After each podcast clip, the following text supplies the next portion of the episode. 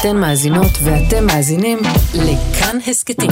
כאן הסכתים, הפודקאסטים של תאגיד השידור הישראלי.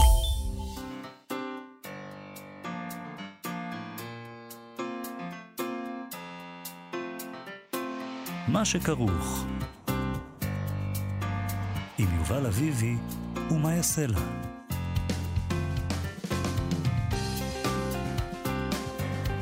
שלום, צהריים טובים, אנחנו מה שכרוך, מגזין הספרות היומי בכאן תרבות, יובל אביבי ומאיה סלע ב-104.9 ו-105.3 FM. אפשר למצוא אותנו גם ביישומון ובאתר של כאן וביישומוני ההסכתים, בכל מקום ואתר. איתנו באולפן המפיקה תמר בנימין, על הביצוע הטכני מיכאל אולשוונג ודרור רוטשטיין. שלום לכם ושלום יובל אביבי. שלום מאיה סלע. אה, לא אחד אלא שני ספרים חדשים של עודד וולקשטיין מפארים את המדפים ואת דוכני שבוע הספר השנה. אה, תעלומת סודות היורשת יצא בסדרת קודה בהוצאת תשע נשמות. והמכרסם, קובץ אה, סיפורים קצרים, סיפורי אימה קצרים, שיצא בהוצאת פרדס, שניהם, אני חושב, כמיטב המסורת הוולקשטיינית. אפשר כבר לדבר על מסורת וולקשטיינית? בהחלט. אני מכריז עליה כאן ועכשיו. כמיטב המסורת הוולקשטיינית, מופעים מרהיבים של לשון, עלילה, סגנונות, אה, מה, מה אפשר להגיד על זה? אנחנו נדבר איתו היום גם על אימה וגם על מתח ועל דרכים בלתי שגרתיות שבהם אפשר לייצר אימה ומתח. דברים קצת יותר מתוחכמים אולי, זה, זה ז'אנר מאוד מתוחכם, כן, זה לא שאני, אבל הרבה פעמים נתפס כאימה, ספרות אימה, זה משהו כזה... אה, כמו סרט אימה, נכון? זה לא סוג העילית. שסתם מנסים להפחיד אותנו, זה, אתה מתכוון שזה לא זה בעצם. זה לא זה, לא באים כן. אליך מאחורה ועושים לך בו, ולא באים אליך, אתה לא נכנס לחדר ויש שם כאילו איברים משתלשלים מן התקרה. זה קשור הרבה לשפה ו- ולאיך אתה לא מבין בעצם את העולם, ואיך כל מה שנראה לך מסודר הוא מבולגן. וגם לפרויד. אני שמה את פרויד פה על השולחן עכשיו, בוא נראה מה וולקשטיין יגיד על זה. פרויד למה? פרויד, אה, פרויד, יש שם הרבה, הרבה זה? בעצם, אה, יש שם הרבה עניינים עם אימא, והרבה עניינים עם אבא. נכון. הרבה פרויד. נכון. יש שם צעצועים, יש שם מילים, יש שם הרבה הרבה דברים אה, שאפשר לדבר עליהם, ואנחנו נדבר על כולם עם עודד וולקשטיין. נדבר גם עם צור שייזף שלנו בפינתו, דרך הספר. שבה הוא מספר uh, על uh, ספרי מסעות. הפעם היהודי הנודד הגיע של אלבר לונדרה. אה, שיצא בהוצאת נהר, בתרגומה של מיכל אילן. זה אבל... masterpiece הספר הזה. נכון. במקרה קראתי אותו. ובמ... זה פשוט ספר נפלא. זה עלינו! ברור שזה masterpiece, היהודי הנודד, איך זה יכול... אני לא יודעת אם זה עלינו, אבל אני כן יכולה להגיד ש... מכיוון שאני לא מכירה בכלל את ההיסטוריה המשפחתית שלי, כי רוב האנשים אה, נספו באושוויץ או במקומות אחרים, אז כשקראתי את הספר הזה, היה לי ממש איזה מין, אה, כמו, זה, זה הקים לתחייה איזה עולם, שאמרתי, אה, גילית, מה, מה היה? אני משם, אני, באיזשהו אופן אני משם, מהעיירות האלה. עוד, עוד מעט אה, נשמע את נדבר, וגם זה מעניין מי היה האיש הזה, נכון. אה, שכתב את הספר. אבל לפני כל הדברים האלה, זה. עיניים אליי. מה שכרוך עושים כבוד למורים והמורות לספרות. עיניים יובל, עיניים כן. אליי, בבקשה. אה, חושבת שהיית יכולה להיות מורה לספרות? אני הייתי... אה, אני, אני חושבת שהייתי נהנית באיזה מובן מהדבר הזה, אבל... יואו, איך הייתי רוצה להיות תלמיד שלך. דמיין לעצמך את התלמידים שמפריעים לי בשיעור, ואיך הייתי יכולה להתמודד לא עם זה. זה לא היה עובד לא, בסוף. זה לא מה שמשנה, את היית הופכת להיות מיתולוגית. היית לוקחת אותם להפגנות. היית מלמדת אותם לעשות בקבוקי מולוטוב. בקבוקי תבערה, בדיוק. והם היו זוכרים אותך לכל החיים. ואת היית מלמדת אותם להתנגד. ו- ולבקר, לא, אבל ולהשתולל. הם היו מעצבנים, הם מעצבנים. הם מעצבנים, בסדר. מה את חושבת, שהמורים והמורות שאנחנו מדברים עליהם בפינה עיניים אליי לא יתעצבנו על התלמידים שלהם? כן, יודעת, צריך איזו סבלנות אבל. את יודעת, הייתה לי מורה ללשון, הבגרות הראשונה שלנו הייתה בלשון. אמ, וקראו לה יונה להב, היא הייתה מורה מדהימה. את יודעת איך פחדנו ממנה? את יודעת, 아, היא אה, הייתה מורה מדהימה. אוקיי. פחדנו, היא שנ... מה זה, לפעמים שנאה אותנו, צרחה עלינו, שמה אותנו במקום. עד היום אני זוכר אותה. עד היום אתה מפחד ממנה. קצת, קצת, אבל, אבל את יודעת באיזה התרגשות אה, התקשרנו אליה אחרי זה לספר לה את הציונים שלנו, אני זוכר אותה עד היום, מה, זהו, זה המורים, אוקיי, אתה לא מחפש... אז יכול להיות שזה הקריירה השנייה שלי. אתה לא מחפש את אלה שרקים. אוקיי. אז כמו כל יום אה, לכבוד שבוע הספר, אנחנו עם עיניים אליי, הפינה המיוחדת שלנו לחודש הספר העברי, שבה אנחנו מבקשים לשמוע על מורים מיתולוגיים לספרות, אה, דרך התלמידים שהושפעו מהם או מהן, והיום אנחנו מדברים על המורה שוש וייץ. שלום לאריק ברנשטיין, מפיק קולנוע וטלוויזיה, על מהפקות, שלום אריק. בוקר טוב, את היית מורה מזעזעת. לא נכון. יש מצב, אריק, יש אני. לא יכולה לא, להכחיש.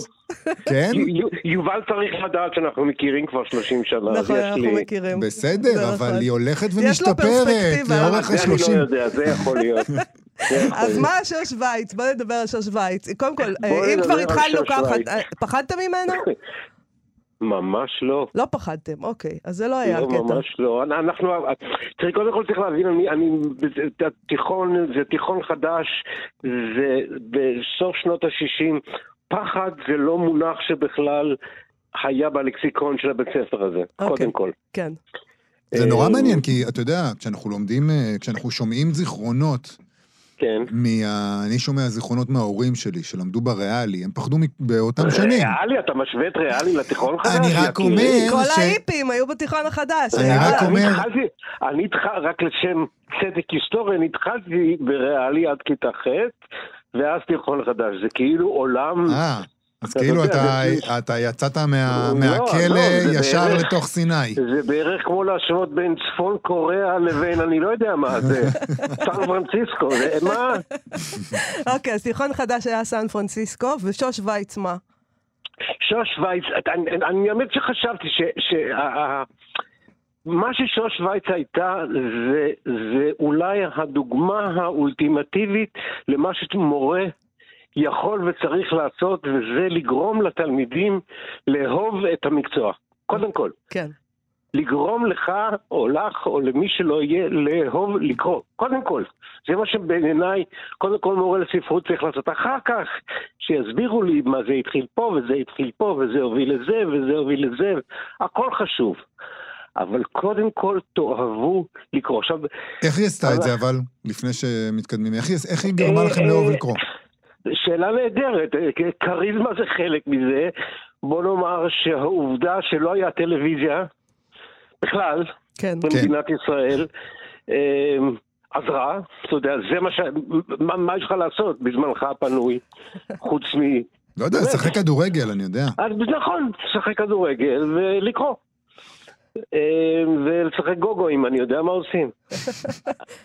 אבל כריזמה בעצם, זה, זה בעצם כנראה הנושא כריזמה, שאותו אי אפשר כן. ללמד. אי אפשר ללמד מורה להיות אי כריזמטי. אפשר ללמד מורה להיות זה, ואני אני, אני לא אשכח, אני, אני זוכר, זה מצחיק, אבל אני זוכר, היה לה מין חיוך קטן כזה.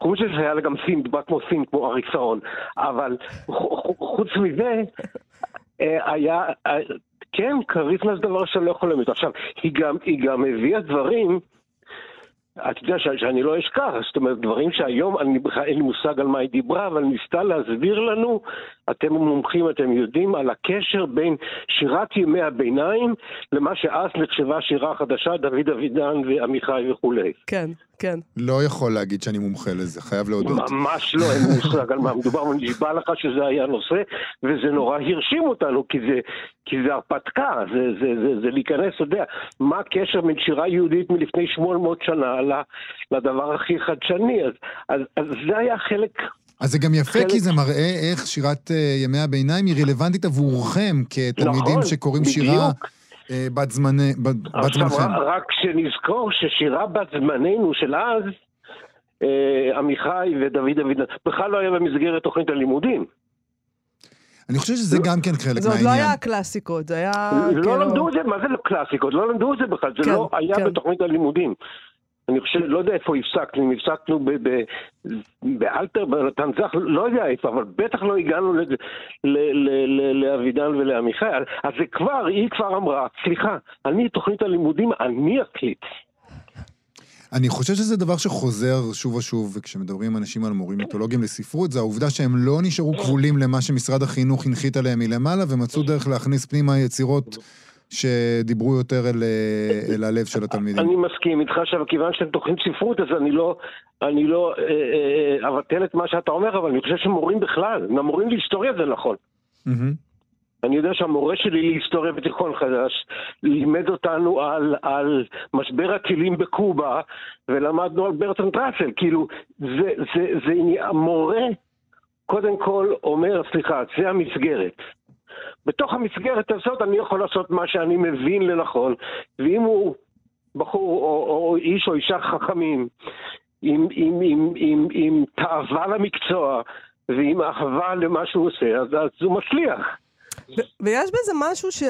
שבאיזשהו אופן, אולי זה יהיה קצת גרנדיוזי לומר, זה משנה לנו את החיים אנחנו... כשאנחנו נתקלים בבן אדם כזה, לא? זאת אומרת, יש איזה... זה, זה, ממש, זה ממש משנה, זה ממש משנה את החיים. אני גם יכול להגיד שזה זה, בצוק העיתים, אה, אז, בזמנו, לתקופה של נדמה לי שנתיים-שלוש, היית יכול לבחור, אה, היית יכול לעשות עבודה, Mm-hmm. עבודת סמינריון, כמו שמציעים היום, כן. במקום אה, מבחן בגרות מסוים, תנ"ך, גיאוגרפיה, משהו כזה. אוקיי. ואני כמובן, כמובן קפצתי על ההזדמנות ועשיתי עבודה שגם היום, אם אני, אם אני חושב עליה, כאילו הזויה רק במידה שבחור בן 17 יכול לחשוב עליו, אה, אה, אולי עישנתי יותר מדי, לא יודע מה. על היסודות המיתולוגיים של מקס פריש בהומו פאבר. אין מושג איך הגעתי לזה. אבל היא נורא התלהבה, כי היא אמרה, או, יש פה איזה קשקוש ש... שאף אחד לא מבין אותו, אני ישר מתלהבת. זה גם נחמד, לדעת, לדעת אה, לא לקצוץ כנפיים לתלמידים, אפילו כשהם עושים דברים. זה הכי נחמד. זה הכי, זה הכי נחמד, זה הכי יפה. לדעת להגיד, אוקיי, אין לי מושג מה אתה רוצה, אבל אני איתך.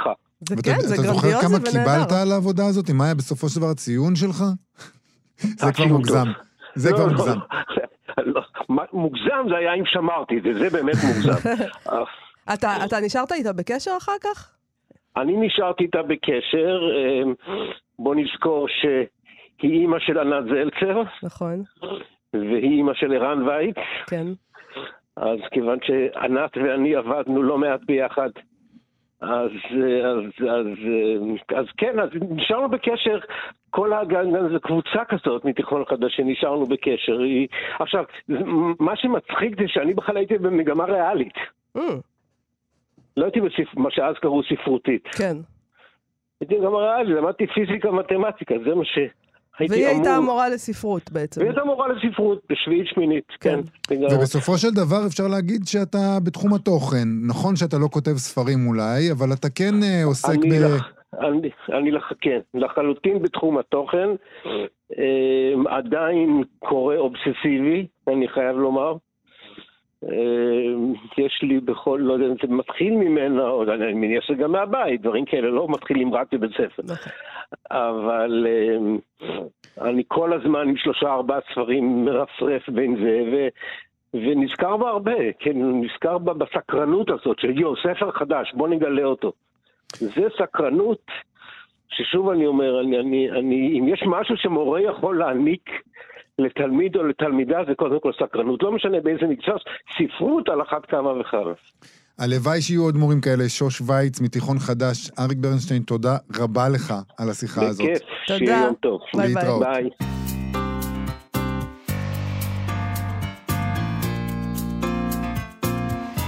בסיפור אבנים, מתוך המכרסם, זה ספר קובץ סיפורים קצרים חדש של עודד וולקשיין שיצא בהוצאת פרדס, הוא כותב כך: המדענים היו תמימי דעים בנוגע לכך שמוצאו של הנגיף, שגרם למיליוני בני אדם להתאבן, בפועל ממש, הוא בחלל החיצון. אבל השמועות ששגשגו ברשתות החברתיות בדבר הדפוס השיטתי המסתמן בתפזורת הגלובלית של מוקדי ההתפשטות, הוכחשו בתוקף במשך למעלה משנה. ונדרשה כמעט שנה נוספת עד שמנהיגי המדינות כינסו בזה אחר זה מסיבות עיתונאים ובישרו לאזרחים, במבוכה של מבוגר התורם במגושם את חלקו למשחק ילדים שהתארך מעבר למידה, כי על פי הסברה הרווחת הנגיף הופץ בכדור הארץ מעשה חושב כהכנה לפלישה שתכליתה להוריש את הארץ מיושביה האנושיים. הללויה. זה ישר, זה ישר, זה הקורונה. נפלא, הקורונה. נפלא. האימה, זה האימה בקובץ אה, סיפורי האימה האלה, היא לא בדיוק מה שאנחנו מדמיינים לעצמנו. הרבה פעמים היא קשורה בסיפורים האלה, ביחסים נגיד בין אב לבן, באובדן הקשר עם העולם, בשכחה, באובדן היכולת להשתמש בשפה, במילים. הקובץ הזה יוצא לצד אה, ספר נוסף של עודד וולקשטיין, תעלומת סודות היורשת, בהוצאת תשע נשמות. גם ש... יש שם עניין עם אימא ודיכאון, ההיעלמות הזאת אל תוך המלנכוליה, ו... ושני הספרים האלה, כמקובל אצל אה, עודד וולקשיין, נכנסים לתוך ז'אנר מבוסס, ואז עושים בו מהפכה, מארגנים אותו מחדש, בוזזים אותו אולי נגיד, ומסרבים להיכנע לחוקיו. אה, נדמה לי שבכל פעם שעודד וולקשיין כותב זה ככה, אולי תכף הוא יתווכח איתי, או יותר גרוע, יסכים איתי. עודד וולקשיין הוא עורך, מתרגם, סופר, שכתב לפני כן בין השאר את אקדמיה לתינוקות ואת הסבך, שגם הם, צריך להגיד, שני ספרים שיש לנו בהם, אני, מפלרטטים, מפלרטטים עם מה זה הז'אנרים. מפלרטט? הוא עושה אהבה, או רומן? ארוך, או אורגיה, לא יודעת מה. שלום עודד. היי, היי, יובל, נעים היה. תגיד, אז מה מה מה זה? השארתם לי? מה השארתם לי? זהו. יש לך, יש לך אה, עוד קצת. יש עוד, יש עוד, קודם כל. אנחנו רוצים לדעת מה העניין הזה עם שני ספרים בבת אחת. מה קורה? אה, עלית על גדותיך? חלום ישן להגיד, לבקש מאבא דמי כיס, ואז עוד באותו ערב לבוא לאימא, בעיניים נוחות ועגולות, ולהגיד לאבא לא נתן כלום, והיא גם את. האמת שאף אחד לא, פרדס לא ידע סיפורים תשע נשמות ולהפך. ופעם אה. סוכן כפול תמיד סוכן כפול, אין לך מושג אה, איזה מהמקים של יאללה, הנהג. ישרפו אותך בשוק. האזרחי. אה? ישרפו אותך בשוק האזרחי. אז זהו, לא, האמת שזה לא היה לגמרי מתוכנן, כי דחיות ועיכובים וקורונה, אבל ברגע מסוים ראיתי, זה כמו לראות שתי מכוניות שנוסעות לעבר זו, אתה מבין שעוד, שההתנגשות היא בלתי נמנעת, לרגע אתה שוקל מי יתערב, אבל אתה פשוט מביא אבטיח בגבינה מלוכה מרפסת וצופה בעיניים המתרחש. אז אה, ידעתי שאני צריך לצלוח רגע של מבוכה משני הכיוונים, אבל באשר גם דוד וגם אוריאל הם אה, אנשי אה, אה, רעים להתרועע, אז בסוף אה, זה נגמר ב... צריך להגיד סוג של, שה- אה, הספר- השל- הש- השלמה משועשעת. הספרים האלה גם לא. לא מתנגשים אחד עם השני, במובן הזה שהם, אתה יודע, אולי אפילו הם משלימים אחד את השני, הספרים האלה. זה מה. שאני, קיוויתי. לא, לא, באמת לא כיוונתי ולא תכננתי, אבל באיזשהו אופן,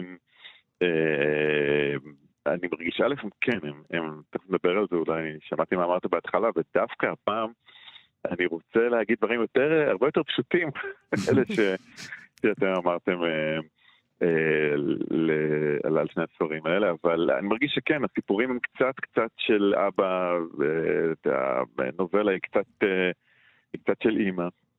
אה, ואני חושב, אם כן להגיד משהו ברצינות, אני חושב ששניהם, עם כל ההבדלים, ואתה הדגשת בנדיבות גדולה את ה... את, ה, את הבוזז, מפלרטט, ו- והופך, ומגלגל, ומתעמר, ואני מוכרח לומר שמבחינתי, כלומר, אני רציתי קצת להפסיק להתעמר ולהפוך ולקרזה ולטלטל. כלומר, אני הרגשתי שבשנתיים האחרונות, בגלל כל מיני דברים שקרו גם אה, סביבי, זה לא סוד, זה גם אמור בצורה כזאת או אחרת בספרים, השינויים רדיקליים במצב אה, אה, של ההורים שלי, שבאמת הזעיקו אותי לעולם שלא לא הכרתי. אז פתאום, אתם יודעים, כשהלטאות הקשקשיות של העצב זוחלות לעבר אה, מקווי המים החרבים של הנפש, בלילות ארוכים וחסרי שינה, אתה, אתה נזקק לסיפור. נזקקתי לו יותר מתמיד, בין השאר משום שבדיכאון, עצב, חידלון, מחלה, מקומות שבהם הסיפור נעצר, אוזל, אה, פתאום גלגל הזמן באמת אה, נוקע, והאוויר אה, מתעבה ומסמיך סביבך, ואין לך איך לספר.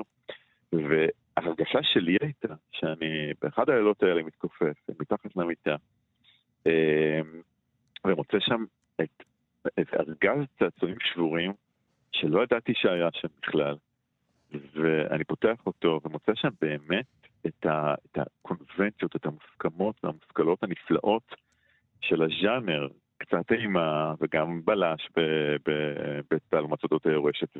ויותר מאי פעם אני מרגיש שאני אסיר מרצון, אסיר תודה, של, ה, של הקונבנציות, של, של באמת עזרים סיפ, סיפוריים שהם כבר רצוצים ובלים משימושם של גדולים ועתיקים וחכמים ממני, ואני רוצה אה, להיאסף אל חמדת הסיפור שלהם, אל דעת הסיפור שלהם, ו- ו- ולהגן בלי, אה, בלי לעשות את, אה, להשיל מעלה את הנוירוזה המגרדת של המקוריות.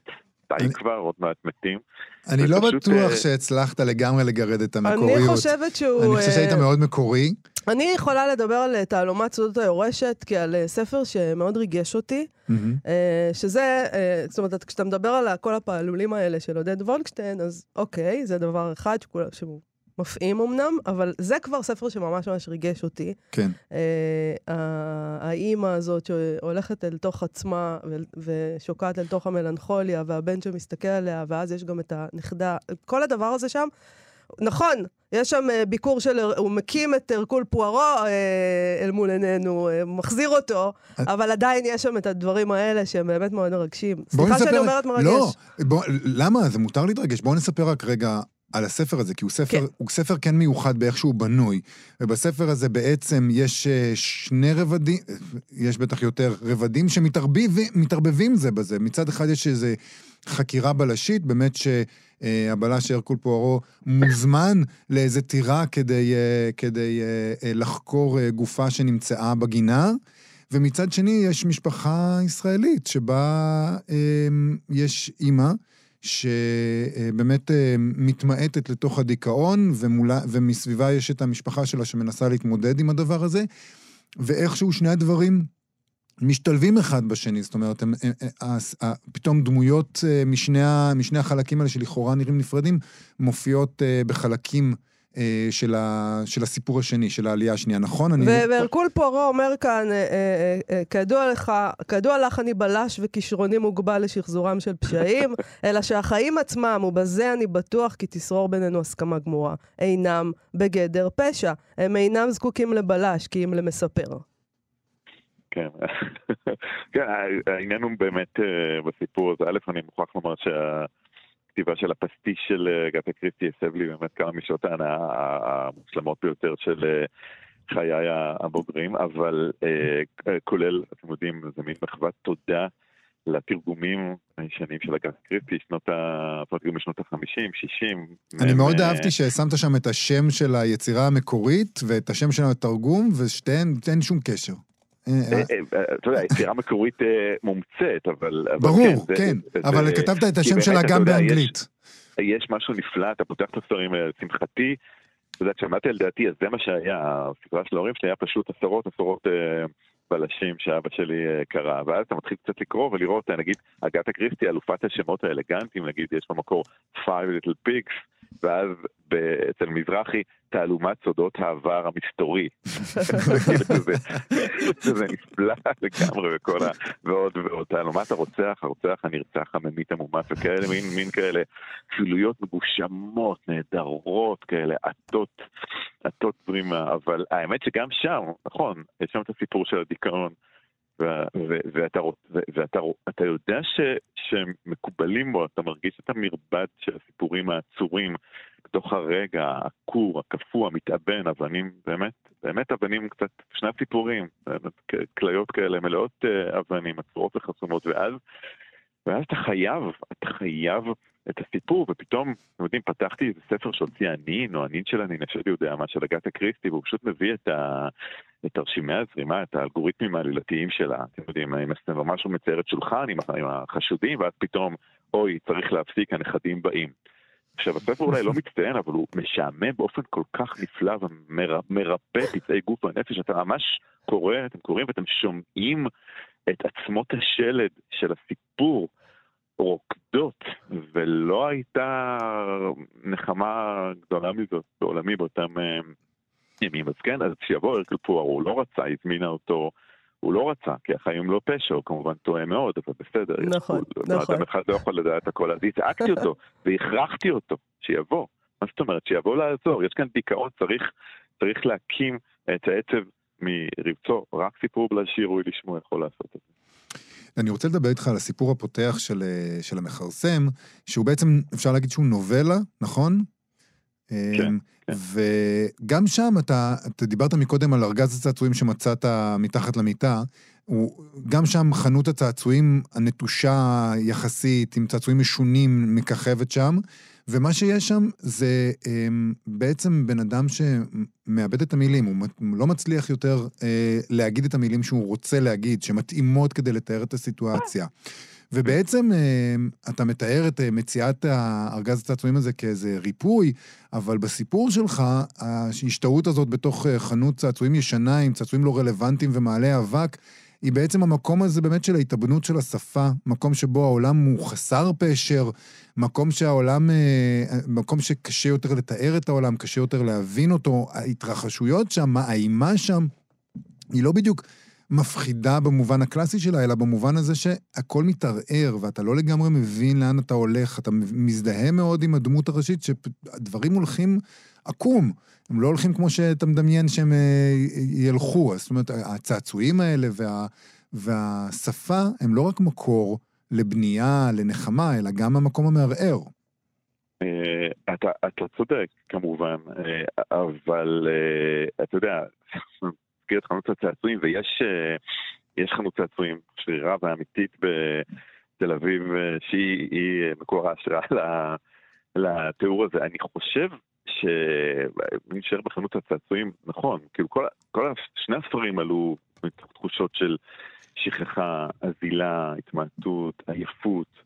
אני חושב שחנות הצעצועים, גם הקונקרטית וגם הסיפורית, היא מקום שבו אתה יכול למצוא לשכחה מקום. פתאום, אם יש נחמה בסיפור הזה, שהוא נגמר במקום שבו השכחה מתגלה לא כשלילה או כרסום בזיכרון, לא כתופעה משנית, קלקול או מחלה, אלא כ, כמקום, או אפילו כ, אה, כמקור. כלומר, אני מרגיש שפה הספרות הגותית, אה, דווקא בתצורותיה המסורתיות ביותר, הושיטה לי, הושיטה לי יד. אה, כי בחנות הצעצועים האמורה, נכון, היא עשויה בדיוק מהחומרים שתיארת, אה, יובל, אבל שם החומרים האלה הם באמת, הם באמת, אה, הם באמת עולם. אה, ולשכחה, להתמעטות, לאזילה, לתהייה, יש, יש שפה. כלומר, אני, אתה מבין, יש, אני חושב שהרגע שמעניין, מבחינתי לחשוב על זה, הרגע שבו אתה, אתה מתנודד בין הזילתה של שפה אחת לבין נביטתה המשונה של שפה אחרת. השפה משונה, תהויה, מלאכותית של ה... אה, אתה יודע, של, ה, של הבוקר שאחרי, תחשוב על לילה בלי שינה, נכון? יש שלב של עייפות שאתה עוד מבכה את אה, אוזלת הלילה, ומתישהו העייפות הופכת לאיזה סוג מודלק וגרוי של אה, ערנות. וזה כן קצת מה שמצאתי ב... במסורות האלה. אה, כאילו קצת האקלים של הספרים האלה זה לילה ארוך בלי שינה, והרגע שבו העייפות והדכדוך הופכים למשהו אחר, לאיזה אופן אחר של אה, אה, חיות, ואפילו, אני מעז לומר, אפילו, אפילו, אפילו שמחה. מבחינתי, באיזשהו אופן. הרגע שבו פתאום האימא מתגלגלת בזקנה, מתגלגלת בילדה. אה, חלק מהדמויות הרדופות המדוכאות בספרים האלה עשויות מיותר מדי חיים.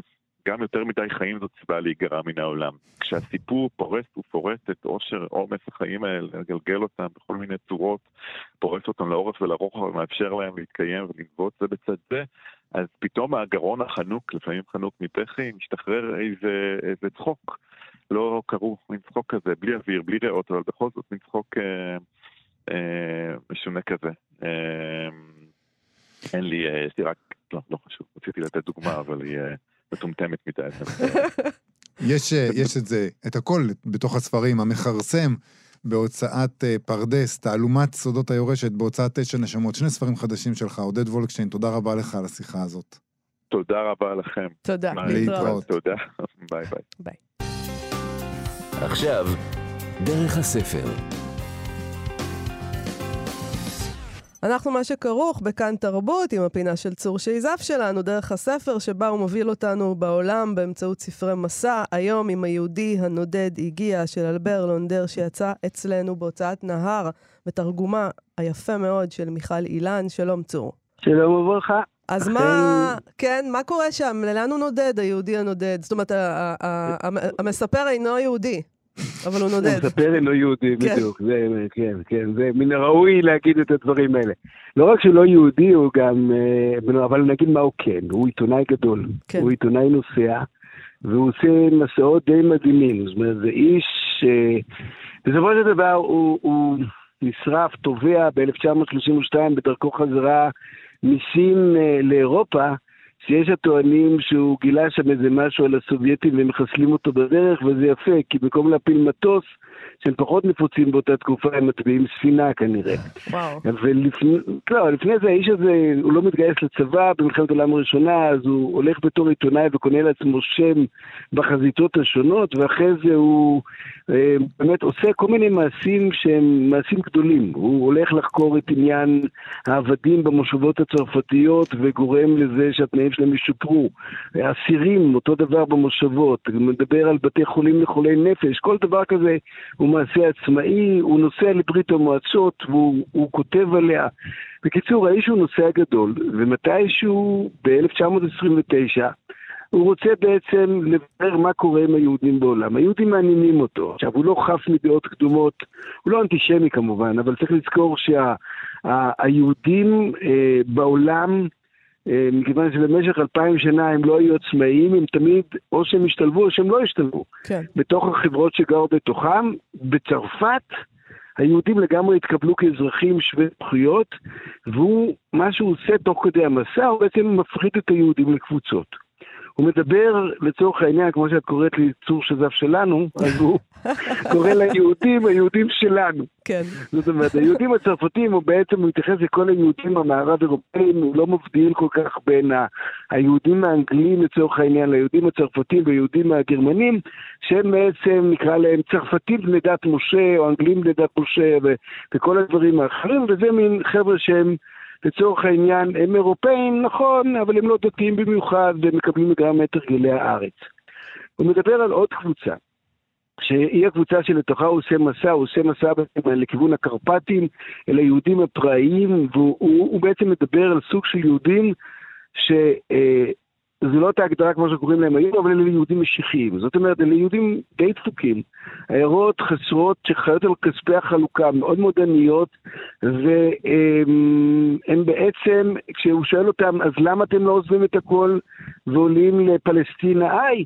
הם אומרים לו, לא, לא, אנחנו מחכים למשיח, ואנחנו מעדיפים לחיות בדלות ומכספי החלוקה. Mm-hmm. עכשיו, פה הוא גם אומר אמירה שהיא אמירה מרתקת. אני חושב שאנחנו כישראלים מודרניים, או כיהודים ישראלים מודרניים, נוטים לשכוח מה היה מצבו של העולם היהודי מסוף המאה ה-19 אה, ועד אחרי השואה. אבל נגביל דווקא את תקופת הזמן, מ-1981, אה, סליחה, 1881 עד 1925, היו עשרות פוגרומים במזרח אירופה, נהרגו 150 אלף יהודים, עוד 300 אלף אחרים נאנסו, אה, נפצעו, אה, ירדו מנכסיהם, ואנחנו מדברים על אוכלוסייה שבערך עשרה אחוז מיהודי אירופה נפגעה בפרעות האלה, ולכן ההשתמעות הגדולה שלו אומר, למה אתם פה? למה אתם עדיין בסביבה? למה אתם לא הולכים ומשפרים את חייכם? יש יהודים שנעים, אלה, הוא קורא לזה, זה היהודי הנודד שהוא מדבר עליו, כן. אלה יהודים שלא החליטו מה הם רוצים להיות, הם רוצים להיות צרפתים, אנגלים, גרמנים, אבל הם לא עולים לארץ ישראל והם תלויים בין העולמות, והוא מדבר על סוג רביעי, וזה נורא מרתק, הוא מדבר על החלוצים. והוא לא רק מדבר על החלוצים, אלא הוא בעצם מתייחס להרצל בתור נביא.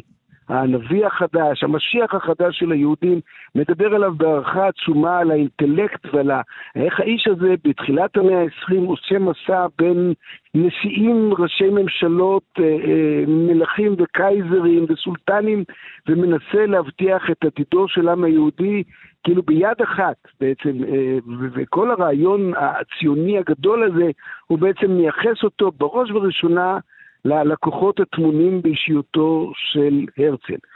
ו, וזה קטע מפתיע. אבל הוא לא עושה רק את זה.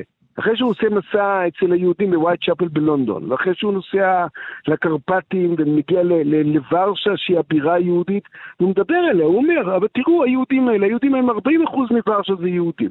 הם מחזיקים את כל המסחר והם משלמים 90% מהמס. זאת אומרת, גובי המיסים הפולנים מפלים את היהודים, יורדים אליהם, עושקים אותם, לא סובלים אותם. אם יש משהו שבעצם מתאר את מה שיקרה שהוא לא, לא ראה, או לא ראה את השואה, אפשר להבין על איזה אקלים, גם במזרח אירופה וגם בפולניה נולדת בסופו של דבר השואה, נכון. שמגיעה ממקום שהוא לא, לא מעלה על דעתו, כי הוא כמובן מת שנה לפני שהיטלר עולה לשלטון. עכשיו, זה ספר מרתק, מרתק נגיד לאדם כמוני, ש... כל- נולד נקרא לזה, נולד פה, ו- ומשפחתו נולדה פה, והקשר שלו, לפחות מהצד של המשפחה, מהצד שלי, הוא קשר רופף גם לעולם שהיה והושמד, וגם לכל הבעיה היהודית. עכשיו, מעבר לזה, כשהוא מגיע לפה, הוא, הוא כמובן מהלל, מהלל את תל אביב בשפה מאוד דומה ל- לרוברט ביירון שמגיע פחות או יותר באותה שנה, הוא מדבר על קסמה וחיוניותה של תל אביב, ועל זה שהיהודים החדשים, החלוצים האלה, פיתחו פתאום חוט שדרה, הם לא פוחדים מאף אחד, ואיתם אף אחד לא מתעסק. וכשיש את הפרעות, והוא מדבר על הפרעות של 21 ו-29, הוא אומר, עם אלה הערבים לא מתעסקים. עכשיו, הוא, הוא ממש רואה את ה...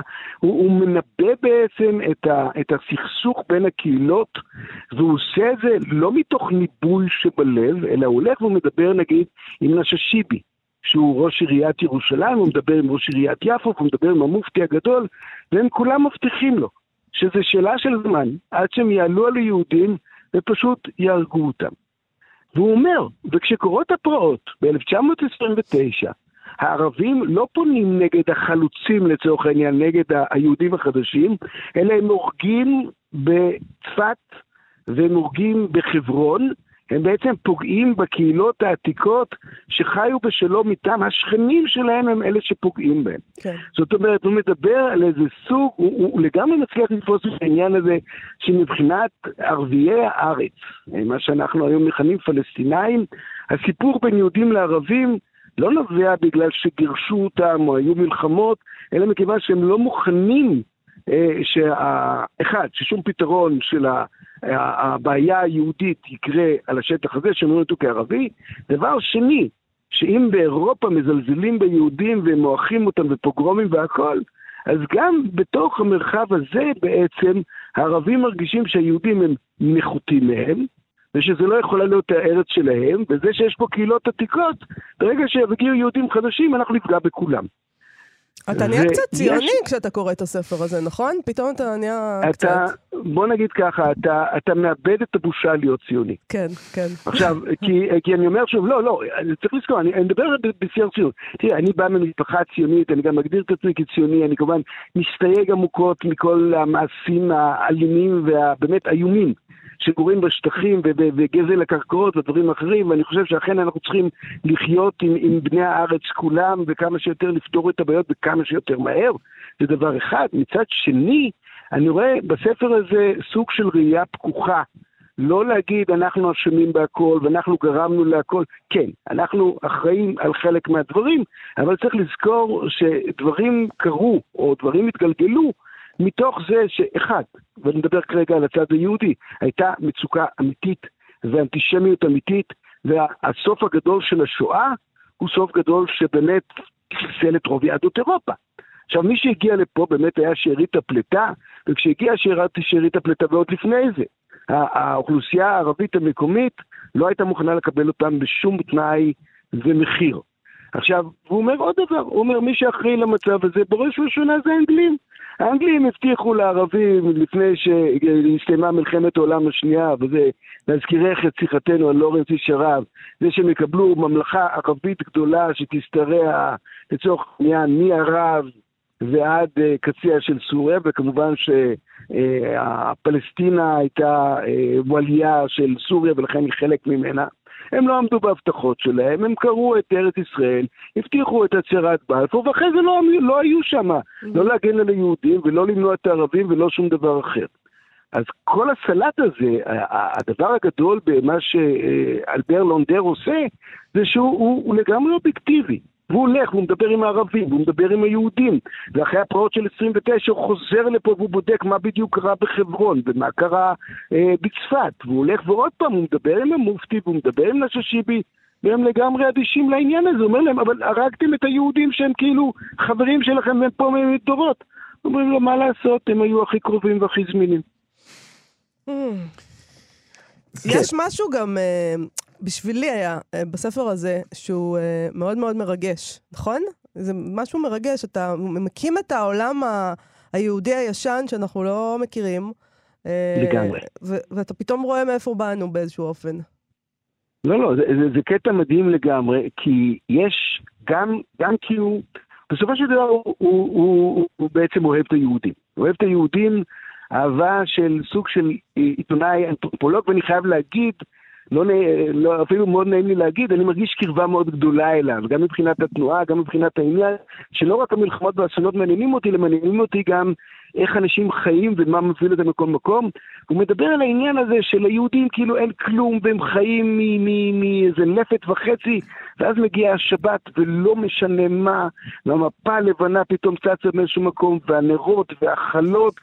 וכולם גומרים את, ה, את, ה, את, ה, את, ה, את הסעודה ויוצאים כולם והולכים לבתי הכנסת וכל העולם הזה שהוא עולם לגמרי בהוויה היהודית, אנחנו נקרא לה היום דתית, אבל זאת ההוויה היהודית של מזרח אירופה שמבדילה אותם, והוא גם מדבר על הפולנים, הוא אומר הפולנים, היום, יום השבת של היהודים זה שבת, בשבת הם לא סוחרים, לא מעניין אותם כלום, כל הימים האחרים הם הכי סוחרים יש, מגיע שבת הם עוזבים את הכל. הפולנים אומרים להם, על הכיפאק. אל תסחרו בשבת, אבל גם ביום ראשון אסור לכם לסחור. Mm. זאת אומרת, הם מונעים מהם לסחור, זאת אומרת, ההתנכלות הזאת, גם בעניין הדתי, ואת כל הדברים האלה, שגם ה... ה מצד אחד תפארת יהודית, מצד שני מסכנות יהודית איומה שנשענת על כספי החלוקה ועל, ועל כל הדברים האחרים, והוא מזכיר שם גם את רוטשילד, הוא מדבר על העלייה הראשונה. הוא אומר, בעלייה הראשונה, אנחנו מדברים על זה שהשירים קונים לעצמם מחוזות, רוטשילד קנה לעצמו את ארץ ישראל, הוא קנה שם אדמות, הביא יהודים, הוא... הגישה שלו זה שהעלייה הראשונה היא לא עלייה ציונית, אלא העלייה הראשונה היא בעצם, היא העלייה הקולוניאלית.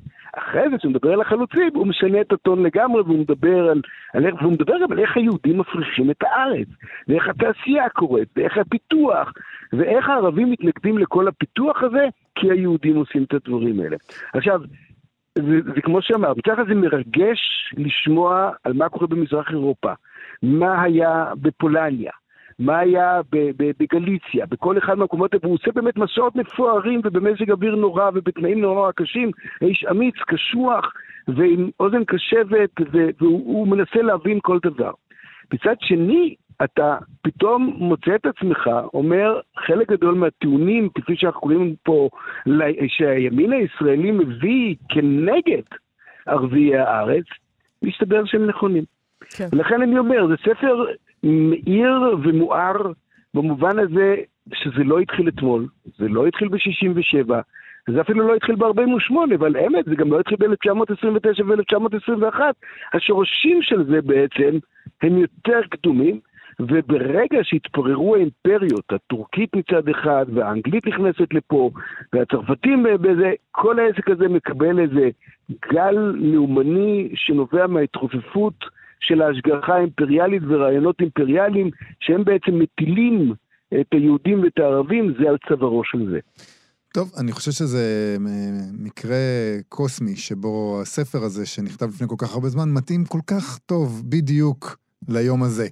אה, צור שזף, שלנו, תודה רבה. תודה רבה לך. דיברנו על היהודי, היהודי הנודד הגיע, למי שרוצה לרשום לעצמו, היהודי הנודד הגיע, של אלבר לונדר, הוצאת נהר. תודה לך, צור.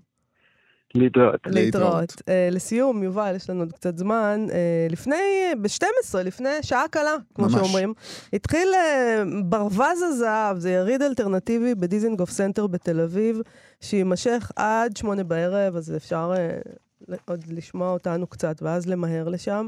אה, במרכז כל העסק הזה, פרסי ברווז הזהב על שם דודו גבע, ליוצרות וליוצרים מצטיינים בכל מיני תחומים, למשל ספר הקומיקס של השנה. גם של מבוגרים וגם של ילדים, קר- קריקטוריסט השנה, ספרי הפרוזה והשירה האלטרנטיביים של השנה, הוצאה לאור העצמאית של השנה, הגרפיטי הטוב של השנה, זה מעניין אותי מי יזכה. אה, עוד עושים גרפיטי בכלל? אני לא רואה. בטח. רחובות אה, די... אה, לא רואה. תמיד, תמיד כשהם כותבים משהו, זה, אני אומרת לעצמי, התאמצת כבר, וזה מה שכתבת בסוף, זה דבר כל כך טיפשי, אתם כאלה ילדים טובים. בקיצור, נראה מי יזכה בגרפיטי של השנה, ויהיה גם פרס הסיפור הקצרצר של השנה, בשיתוף אתר מעבורת. עכשיו, בס- בתחרות הסיפור הקצרצר הזה, המתחרים נדרשים לכתוב סיפור בין 221 מילים, שזה ברווז בגימטריה. 221. Mm, אמ, הסיפור הזה צריך להמשיך שורת פתיחה שחיברה במיוחד לתחרות הסופרת נורית זרחי, וזה הולך ככה, השורה שלה. רק בגלל שזה היה בירושלים, מקום שאין בו בדרך כלל ברווזים, כשראיתי ברווז בבריכה של הכנסת חשבתי לעצמי שזה לא יכול להיות מקרי, וזו בשורה. אלמלא גירש אותי השוטר שעבר שם, וזהו, ברווז בבריכה של הכנסת. מהמם. הזוכה שיוכרז היום יקבל אה, אלף שקלים, והסיפור שלו יתפרסם באתר מעבורת, פרויקט הסיפור הקצר. נעקוב כמובן. אה, מעבר לדבר הזה, יש שם, אה, לא יודעת, דברים כמו סדנת קולאז'ים עם זאב אנגלמאייר, יוקרן הסרט הרעיון האחרון עם דודו גבע, יהיה פאנל, פאנל כן. עם יוצרי אה, זו ארץ זו. אה, יובל כספי ידבר עם אפרים סידון וחנוך מרמרי, ועוד כל מיני אירועים והופעות ברוחו הפרועה של דודו גבע, לצד דוכנים ותערוכות. על כל הטוב הזה מנצחים מנהלי האירוע, העוצרים, עורכי התוכן, שאול בצר ושרון קנטור. נגיד שזה השנה השנייה שמתקיים הטקס הזה, אה, ורק אה, נגיד שבשנה שעברה הסיפור הקצרצר, הסיפורים הקצרצרים שנכתבו, נכתבו בעקבות שורת פתיחה שכתב אתגר קרת, ויהיה לך כך, אם זה נראה כמו ברווז, הולך כמו ברווז ומגעגע כמו ברווז, אז כנראה שזה ברווז, אמרה חוקרת המשטרה העייפה ותקעה בו מבט חודר. אני, אני אוהב את הקונספט, אני מאוד אוהב ש... אמ, שזה 221 מילים בגלל שבגימטריה זה ברווז, אני חושב שדודו גבע היה מחבב את כל העניין הזה. אני, מאוד מאוד מקווה, דודו גבע, אתה יודע, הוא היה אדם מאוד ביקורתי. אז נכון. יכול להיות שהיה שורף אותם עם להביור אה. של ברווזים, אבל לא באמת. אבל אולי אה, לשרוף אותם עם להביור, להביור זה היה האקט של חיבה מבחינת אדם ביקורתי Mm. ופרוע Mm. כמו דודו גבע. כן, זה תמיד יכול להיות התירוץ שלנו. התנהגתי אליך ככה, כי אני ממש מחבבת אותך. בדיוק, זרקתי אוקיי. עליך בקבוק מולוטוב, כי רציתי להראות את אש ממך. האהבת, בדיוק. כן, תסתפרו. זה זמננו לסיים. תודה רבה לתמר בנימין, לדרור רוטשטיין ולמיכאל אולשוונג שעשו איתנו את התוכנית. בואו לבקר בעמוד הפייסבוק שלנו ושל כאן תרבות. אנחנו נהיה פה שוב מחר. מחר, להתראות. להתראות.